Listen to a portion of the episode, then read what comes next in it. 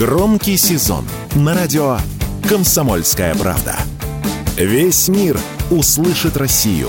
Весь мир услышит радио «Комсомольская правда». Автоньюз. Совместный проект радио КП. Издательского дома «За рулем». Минпромторг определил список автомобилей для госслужащих, и в нем исключительно машины российского производства. Означает ли это, что однажды, выглянув утром в окно, мы не увидим ни одной чиновничей «Тойоты»? С вами Максим Кадаков, главный редактор журнала «За рулем». Министерство подготовило так называемые рекомендации по приоритетному использованию отечественных автомобилей госслужащими. Как я уже рассказывал на волнах радио «Комсомольская правда», идти можно было двумя путями. Первый – разрешить приобретать любые автомобили, которые выпускаются в нашей стране и имеют российский ВИН-номер. Второй путь – включить в вожделенный список только автомобили с глубокой локализацией, как того требует правила госзакупок. Но у нас глубоко локализованные автомобили выпускают полтора завода, поэтому пошли по первому пути, собрав в список практически все автомобили. Итак, Минпром рекомендовал закупать следующие легковые автомобили.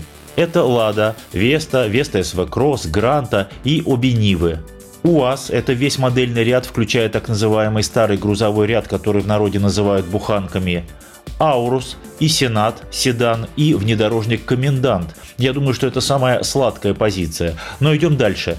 Москвич и Москвич 3, и электромобиль Москвич 3E, и новый Москвич 6. Кроме того, электромобили Evolute, все, что сейчас выпускаются, iPro, iJoy и iSky. И, наконец, автомобили Хавал, которые выпускаются в Тульской области. Это модели Джелион, Дарго, F7, F7X и H9. Как вы поняли, в перечень вошли машины с российским ВИН-номером, которые производятся в рамках специнвестконтрактов.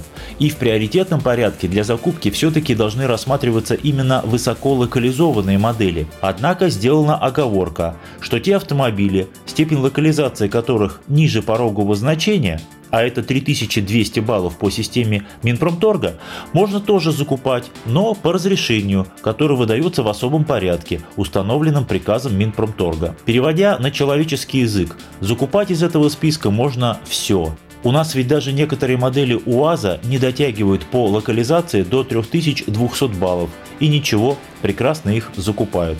Странно вот, что в списке нет автомобилей, которые выпускает Калининградский автотор. Степень локализации там не ниже, чем у москвича или у электромобилей Эволют. Еще более странно, что нет газа, чем, например, Нижегородский Соболь хуже ульяновской буханки. Думаю, список этот будут дополнять. Главный вопрос – когда? Когда же чиновники в министерствах, главы регионов и депутаты обеих палат пересядут на наши, отечественные машины? Боюсь вас огорчить, но разительных перемен, которые вот так сразу можно увидеть глазом, не стоит ждать.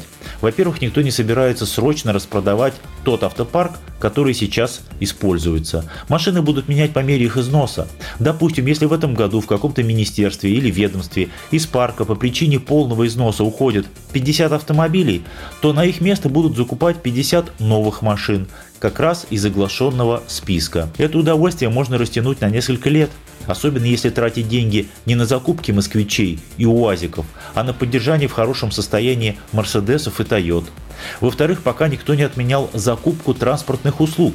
Это когда ведомство оплачивает сторонним организациям услуги по предоставлению автомобилей с водителями и платит за километр пробега. Это вообще серая зона. У некоторых контор на балансе нет ни одной машины, но ездят на Мерседесах.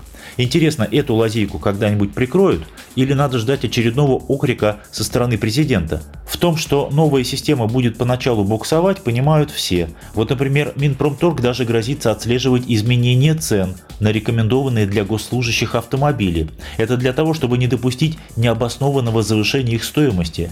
А депутат Госдумы Сергей Леонов и вовсе заявил, что депутаты не вольны выбирать, на чем им ездить, поскольку они пользуются автомобилями, которые предоставляются гаражом администрации президента, и что все закупки будут контролироваться со стороны специализированных органов. А если какой-то чиновник или глава региона не будет исполнять предписания, то его ждут последствия дисциплинарного характера, вплоть до того, что могут урезать финансирование. Это, конечно, хорошо. Главное, чтобы финансирование урезали конкретному чиновнику, а не всему министерству или бюджету региона. Но и по-прежнему нет ответа на принципиальный вопрос. Имеет ли право чиновник ездить в рабочее время на своем собственном «Мерседесе» вместо закупленной для него «Лады»? С вами был Максим Кадаков, главный редактор журнала «За рулем». Не унывайте. Еще поездим. Автоньюз. Совместный проект радио КП. Издательского дома «За рулем».